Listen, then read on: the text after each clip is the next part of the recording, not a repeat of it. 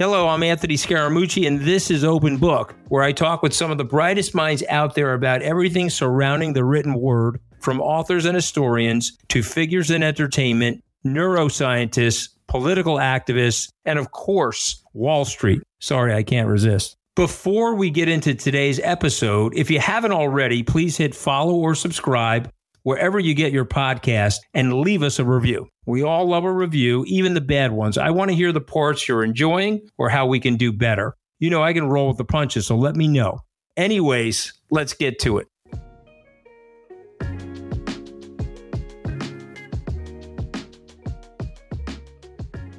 Today on Open Book, we have our first returning guest, Morgan Housel. His first book, The Psychology of Money, is one of the best and most useful finance books of recent times. Nearly four years later, I still recommend and give it to people. He's now back with a new book, same as ever, and it's just as brilliant. Mr. Hassel doesn't need any more of an introduction, so let's go to the conversation.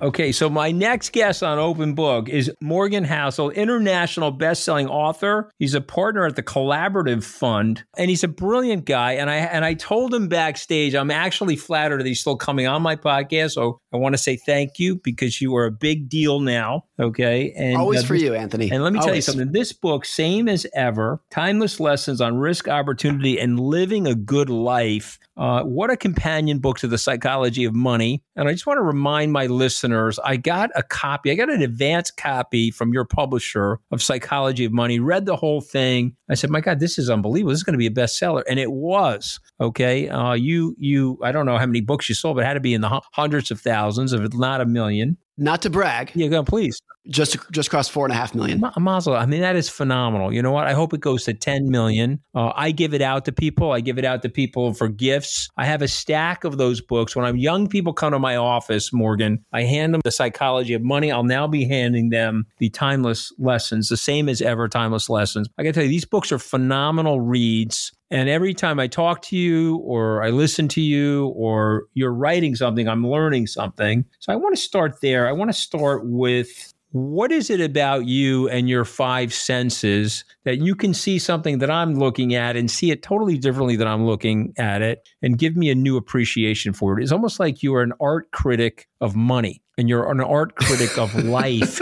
and the observation of life, and you're able to provide insight to people that are looking at the same thing. How are you able to do that, sir? Well, thanks, Anthony. It's always good to be back here. My wife put this together a couple months ago where she said, and she said this is a joke, but I think it's there's so there's literal truth to this. I'm not smart enough to make money matters complicated. I don't have the mental horsepower to build a complicated model, to price options, to think that I can beat the market. I'm not smart enough. But because of that, I tend to focus on stories. That's as high as my mental horsepower goes, is focusing on a good story. There's also a, a point here that I've been a, a financial writer for 17 years, and you can only survive as a writer and keep people's attention for that long if you are focusing on stories. If your financial writing is, here's what I think the Dow is going to do over the next six months, you're done. You're done because nobody can do that. And there's 100,000 people trying to do it right now that you have to compete with. But if you can tell a good story that might capture someone's attention, you have a fighting chance of surviving in this industry. So I think it's those two things that kind of breeds it. Well, I, I, and it's well said, but let's talk about attention for a second. Okay. Nobody has it anymore. Okay. Everyone's suffering in various levels of attention deficit. Yet I felt like your book is digestible, it's manageable, and I felt like a champion in your book. And I tell you why? Because when I read, even though I love books, I have to admit this, I'm a little bit of a slow reader because I'm trying to, you know, absorb everything. And when I get to the end of the chapter, I feel accomplished, but you're whipping me. Yep. I've got one chapter after the next, I've got one thought after the next. So tell us about that because I think everyone is going to go to the Morgan Housel writing style. I think that's the only way people are going to pay attention. How did you get there ahead of us? Well, it's true. Everybody knows the thing with nonfiction books that the majority of nonfiction books could have been a long article. And, and maybe that's true for some of the stuff that I read as well. But to me, the, the only way to, to battle against that is a bunch of short chapters where you're like, make a point, try to make it a good point, tell a good story, and then be done. Don't sit here and ramble for another 30 pages with another 20 examples of this point. The best example I've I've seen of this is a historian named, named Erik Larson. He's written many books. He's a yep. mega bestseller. His chapters are literally one page. One mm-hmm. page. His last book is called The Splendid and the Vile. I think it's literally 200 chapters. Okay, so that was about that was about Winston Churchill. Just so everybody knows, yes. it was a phenomenal book. He wrote a book about the Lusitania. He wrote a book about the uh, the early uh, emergence of Chicago every time he writes a book, and he's got one coming out about the pre Civil War uh, in April, every time he writes a book, I'm salivating. He's a lot like you in the respect of history, but you're a contemporary writer. You're you're capturing, you're using history. You wrote some great stories about the past and you plug them into the future and to the present. But there's a genius to you that I I, I have to applaud. You are identifying for us what we need to do to be happy and what we need to do to create some responsibility over our own wealth. And so let's say we're in the elevator together. We're just meeting each other for the first time. And I said to you, I don't have a lot of money and I want to be happy and I want to be financially secure. Morgan, what do I have to do? Use whatever money you have to try to gain some sense of independence in your life. Independence doesn't mean you're going to retire tomorrow necessarily. It just means that you're using your money to control the time that you're going to have tomorrow. Because what's actually going to make you happy in life is not how much money you have, it's the relationships with your spouse, your kids, your friends, your family, your health, your clear conscience, your ability to sleep eight hours a night. That's what's going to keep you happy. And if you can use your money to gain a sense of independence where you're doing something every day because it's what you want to do, spending time with the people you want to spend with. That's how, I, that's the biggest sense of using your money as a tool to gain happiness. And I would contrast that with most people's knee jerk reaction, which is how can I buy a bigger house, a nicer car, nicer clothes, all of which I love. I'm a sucker for nice houses and Ferraris. But if you're actually going to use this as a tool to make yourself happy, it's much closer to using it for independence rather than a, a way to gain more resources. You have written about this. And so I have to ask you this, but I'm going to resynthesize it for me with an observation. I'm turning 16 in January. Come on. No, no, come on. Bullshit. Yeah, there's no. a lot of there's no. a lot okay, of work. There's a lot of work going on here. Okay, we're talking about tremendous Botox, lots of hair dye. When you get a little older, I'll teach you all my secrets. Okay, but there's a tremendous amount of work going on here. Okay, I'm not quite Joan Rivers yet, but I'll get there. Okay, but, but here's the thing I want to say about about you. I was having this conversation with my wife. We have a decent amount of money. We live in a decent house. We're blessed with these things. Started out poor, and I had what Ace Greenberg said a deep desire to be rich, but I also recognized maybe it was my religion, maybe it was the grounding from my parents that you didn't have to overreach. I don't have to prove to people I can live in a big house. I don't have to have more than you to like one up you or anything like that. Yet I live and work on Wall Street, and we both know these people. We know miserable billionaires and miserable millionaires, and they're here on Wall Street with us. And it makes me think that there's something wrong with our brains when it comes in contact with money. Definitely something wrong with our brains when it comes in contact with power, right? It's like what Lord Acton said the power corrupts. So, what is it about the human brain on money? I think it's uh, people are wired to seek status and not necessarily happiness. And money is such a universal yardstick of your status and your success that people are chasing it just for the sake of accumulating more. And they think they think intuitively, if I have more money, I'll be happy. But they're not accumulating the money to be happy. They're accumulating it to increase their status. And the problem with this is that at the tippy tippy top even there's always going to be someone who's richer than you or more successful than you. And you know you can think you know there are people who are worth a hundred billion dollars and they are ranked number 10 or number 15 on the list. There probably there's probably some of those people who are thinking about how did this guy get even richer than i am. There's no limit to that. Right. and I, I think what's important here is that really what it is is a competition with other people. And if you have a billion dollars but the other guy has a billion and one then, then he wins. Right. And then so once you identify that game, that it's just a competition with other people, and you realize how stupid that game is, yeah. it's a very natural game that's been inbred in us over the years. But then if you're if you're thinking about like, look, I just want to use this as a tool to live a better life. How can I use it to spend more time with my family? How can I use it to help my community, give right. some of it away, and have some nice toys for myself, but they're toys that I enjoy rather than toys that are going to show off to other people how successful I am let me push back for a second. By the way, I agree with everything you said, and I'm certainly trying to live that, and your books are helping me live that. But we treat rich people differently. See, I don't, I think F. Scott Fitzgerald was wrong in that he said that the rich are different than you and me. I don't believe that they are. They have to get up in the morning, they have anxiety, they have health issues, they have all that different stuff. But we treat them differently, Morgan. You know, we we had a Secretary of Commerce, Wilbur Ross. He was worth seven hundred million dollars. He overstated his balance sheet by two and a half billion because he wanted people to think he was a billionaire. When he was asked why, he got treated better. He was perceived differently. Why do we do that as human beings? But well, I, it's back to the seeking of status. Now, pretty much everywhere psychologists look, the correlation between between status and happiness and like a quality of your life is is very strong. If you want a, a higher quality life, seek status. But there's a couple ways that you could seek it. You could do it like Wilbur and try to cheat your way and like lie about your your net worth. Maybe that's too strong of a word, but mm-hmm. no, but it's not too strong a word. No, he exaggerated it. Trump Trump exaggerates it. You know, I you know, and then you have other right. people that are understating it. You know what I mean? Because they're trying to get out of the spotlight. You know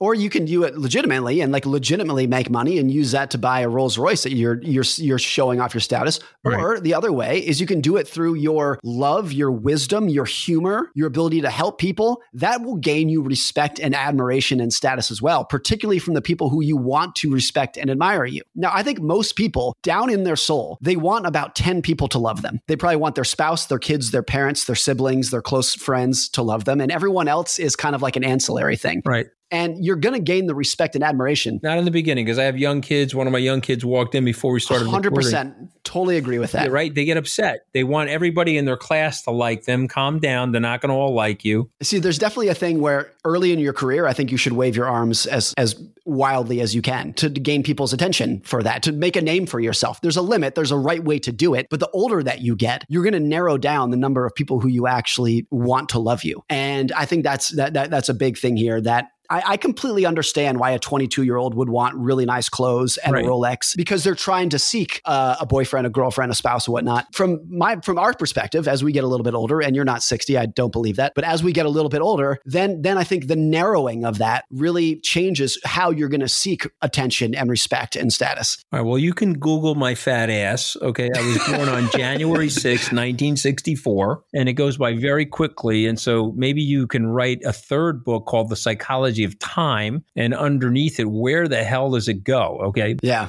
I like it. Let me get back to these critical, vital things. Okay. Love, greed, envy.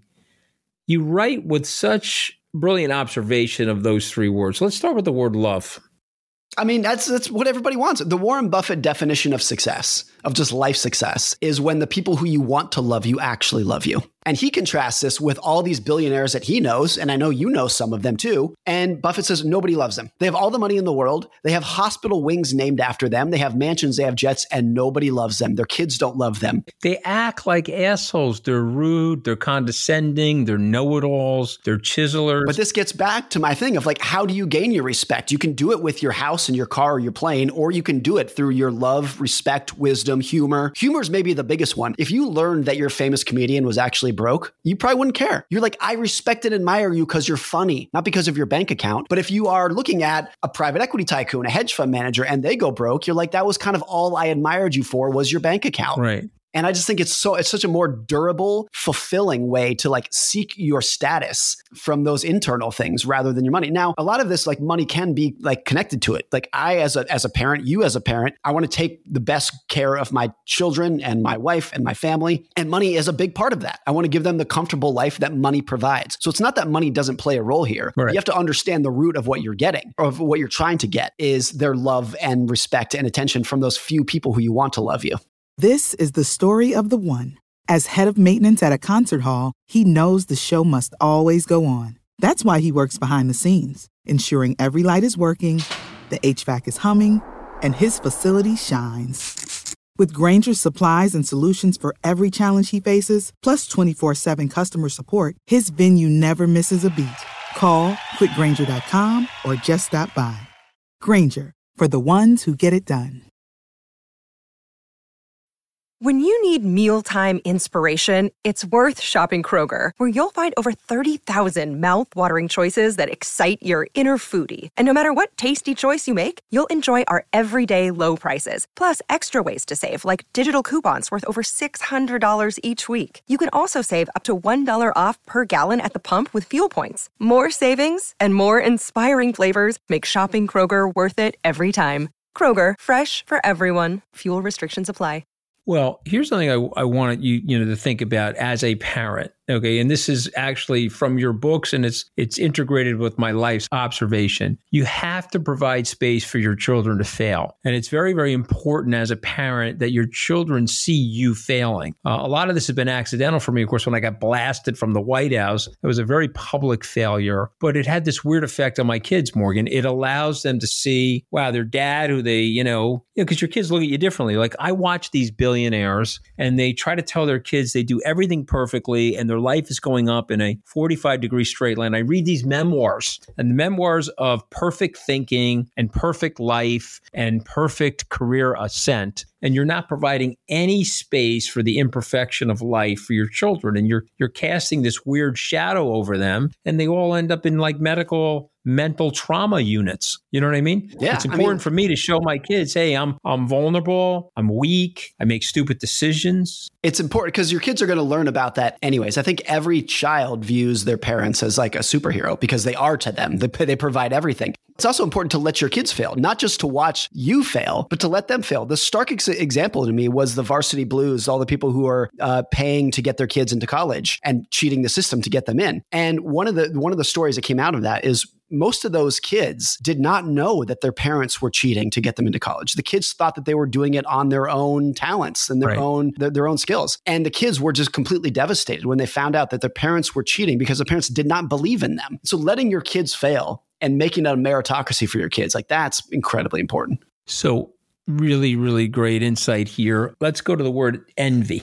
Envy, of course, this is the Charlie Munger thing. It's like it's the worst of the sins because you can't have any fun with it. The other sins of like gluttony and whatnot, at least you're having fun doing them. Envy is just, I think there's a big difference between admiring someone's skills and saying, I want that for myself, and envy. And I think the difference is when I admire your skills and I say, I want to be more like that, it's a positive thing. Envy is, I'm jealous of you, so I hope you fail. It has nothing to do with boosting myself, it's just pulling other people down. I think it's always a case of when there is some sort of inequality in in the world, whether it's wealth inequality, racial inequality, whatever it is. There's two ways to go about it. You can promote the underdog or you can denigrate the person who's ahead. And it's and like sometimes it seems like you're getting to the same spot, but it's a very different way of getting there. And it's the same thing with looking at other people's success. You can admire that and try to chase it, or you can envy it and try to tear it down. And there's actually a lot of the latter in the world. You see this quite a bit with like the Schadenfreude on social media when people fail. It's not looking up to your heroes. It's it's rooting for the decline yeah. of other people who you think don't deserve their success. It's interesting. So you know this uh, this word Schadenfreude or Schadenfreude. Uh, the German word is hot and cold, right? Schadenfreude. Mm. And it is you go hot and cold. You get pleasure from other people's pain and you get pain from other people's pleasure. You have to think about this as a human being. This is the atavism of our brains. This is the primordial nature of our survival mechanism. So if your cave was bigger than my cave and your wife was prettier than mine, I went over to your cave, hit you in the head with a rock, and took your cave and your wife. Okay. And that's what we did right. 50,000 years ago. We don't have to do that anymore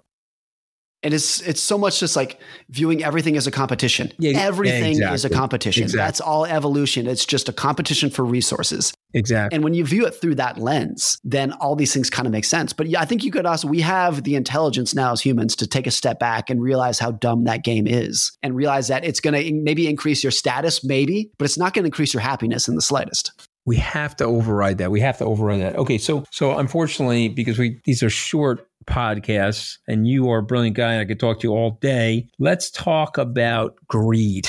It's right up there with the envy. Yeah, it's not knowing the boundaries of your skill is most greed. Now, I think most people, not all, but most people who engage in greed have no idea that they're doing it. What the actions that they're taking seem to make perfect sense to them. Of course, there are exceptions to that, but I think most of the time in investing, when in hindsight, you're like, oh, that was just greed. It, it looked like the right decision for that person in their head in that moment. So I think it's just knowing the boundaries of your skill, of your risk tolerance. That's probably the biggest one, knowing the boundaries of your risk tolerance. Most people in hindsight, when they got caught up with greed, they look back and they they assume that they could accept a 50% decline or whatever. And then they experience it and they realize they they couldn't. And in hindsight, they say, if I if only I was less greedy and taking less risk, I could have put up with that kind of loss. Mm-hmm. Interesting. So, Morgan, the magic of investing is found in two words. I'm going to say the two words I want you to react. You ready? Compound interest. That's it.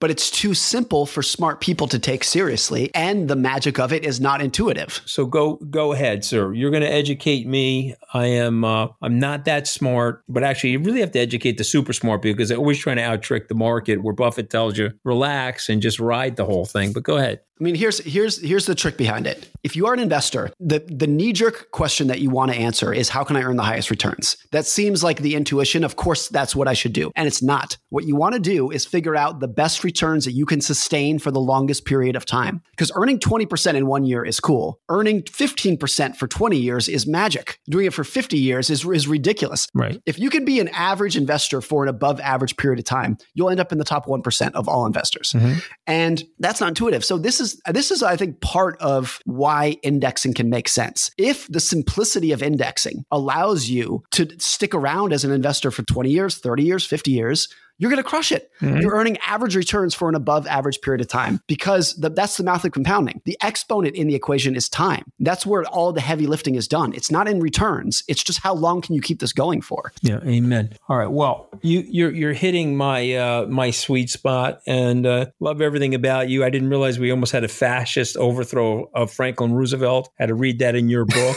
uh, same as ever. Um, and boy, we we have this interesting, amazing country that we're both growing up in and learning in. Um, I'm down to the last part of my podcast and it is more words okay so what i do with all my authors uh, my production team and i holly and i we pick five words and then it's sort of a Rorschach test i'm going to ask you the word you're going to respond to it ready Let's do it. time The most underappreciated driver of investing returns. tell me why because that's the, again that's the exponent in compounding. The bottom number is not doing the heavy lifting. The exponent is. Yeah. if you can be average for an above average period of time you win. You win everything. So you got to be patient. Time to me in investing is patience right? High quality. That's it. Shut up and don't do anything. Risk. Different for everybody but everyone wants to distill it to some sort of formula that that that works for everybody. My risk tolerance is different from yours and, and it's different from everybody's. Everyone has to figure it out for themselves. Opportunity.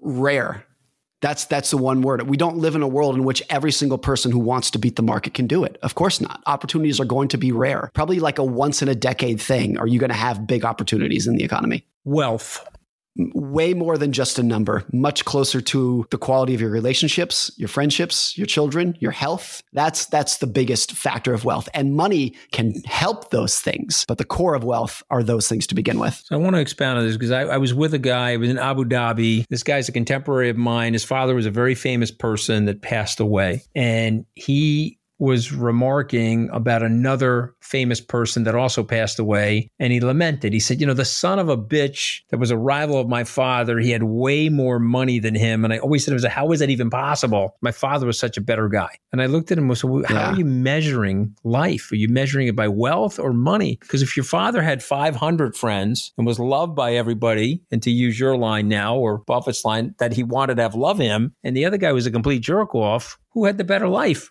you see Who what I mean? wins? It's uh, to me, it's it's so obvious, and to me, a lot of this is like the deathbed test of like when you're on your deathbed, looking back at your life, measuring how you did. What are you going to measure? Are you going to measure your net worth or the quality of people standing around your bed, whispering "Thank you, I love you" into your ear? It's so obvious what's going to matter more. Life.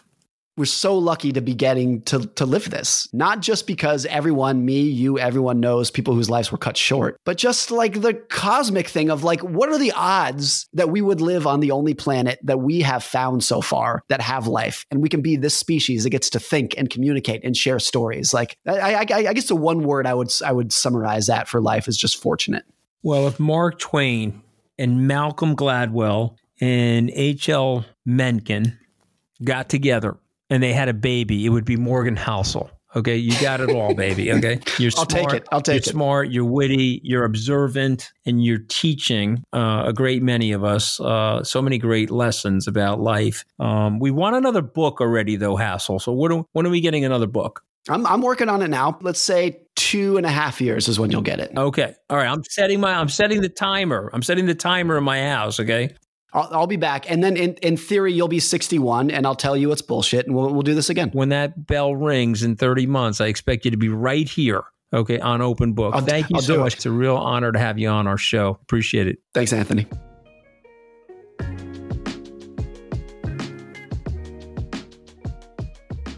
Well, as always, it's such an honor to have Morgan join the show. We can take so much from him, but I think the biggest thing that we can take is to learn from other aspects of our life, to draw from other aspects of our life into our professional lives. And I'll just give you an example of that. Uh, let's take Winston Churchill as an example. Uh, he remained steadfast and determined during the war. Many people in his cabinet, some of the ambassadors like Joseph P. Kennedy, told him to give up uh, acquiesced to Adolf Hitler. He did not. Uh, boy, can you learn a lot about that in terms of toughness and resilience in your personal life and, and business. Mr. Hassel has this wonderful way of taking ideas and thoughts from other realms, political, biotech, technology, and applying it to everyday life. Uh, the book is fascinating. It's filled with stories that you won't forget. And so I heartily recommend it to you. And it's always great fun to have him on the show. As I said about Mr. Hassel's books, they are timeless. You will go back to them over the years, the same way I go back to Marcus Aurelius's meditations every January.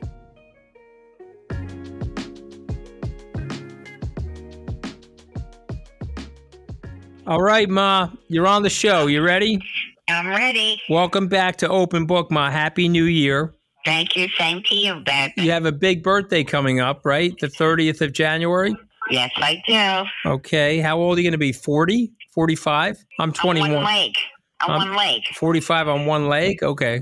Yeah. All right. Well, you're holding you're holding your own. You haven't you haven't cracked up yet, Ma. It's a good sign. You're holding your own. Thank you, baby. All right. So I had a guy on uh, that, that that wrote a book. He wrote two books. One was called The Psychology of Money, and the second one was called Same as Ever, which basically he's more or less saying in the book that human nature has been the same, whether it's today, a thousand years from now, or two thousand years from now. Do you believe that, Ma? Do you think human nature? Absolutely. Tell me Yes, why. Tell me why you think that, Ma. Well, it's, the physical and the mental part of it is is pretty much the same. You know, you people work to to survive, to eat, and to live properly. You know, I'm not saying everyone, but the majority of the people that are in the know will work so that they can have a better life. And I think that's always been in existence because my dad he worked very hard for it, and his goal was to work. So I look at everyone that is in the know will work to make their life better. But people's emotions are basically the same, right? We we react to things more or less the same, right? Pretty much. Do you think science has changed anything, Ma? I think we were more religious maybe 50 or 100 years ago. What do you think about that? Well, I, I think that um, years ago, which was would be my generation, because I'm getting there. I think that we had a more simpler life and we're happier. I, I you know, kids used to play kick the can and hide go seek things, and uh, and now everything's on the computer or the or the phone. And I don't think that's such a wonderful thing. I really don't. Right, that makes people less happy, is what you're saying, right? I got Verizon calling me. Can you hold on, though? Okay, Hold on. All right. She's got Verizon calling her. Okay, so oh, she- Verizon's way more important than us because they probably won't call her back for like two years. Yeah. Yes, Ma. Sorry, I, I can't call out, so they're trying to fix the phone. Can we continue the show or you got to go? Yes, yes, yes. All right, so the people are basically the same? Pretty much, yeah, I think so. But what about the religion? You think the people have lost interest in the religion? The churches aren't as full as they used to be. Um, I think so because of the sex, uh, you know, scandal. Yeah, I do. Oh, you think it's more related to that, right? Yeah, Yeah. people got turned off by that, right? Hmm Yeah, me, me, me especially. And I think that the gays are were not approved by the Catholic religion. And I am Catholic, and I'm a real Catholic, but they should approve the gays to they're as human as we are.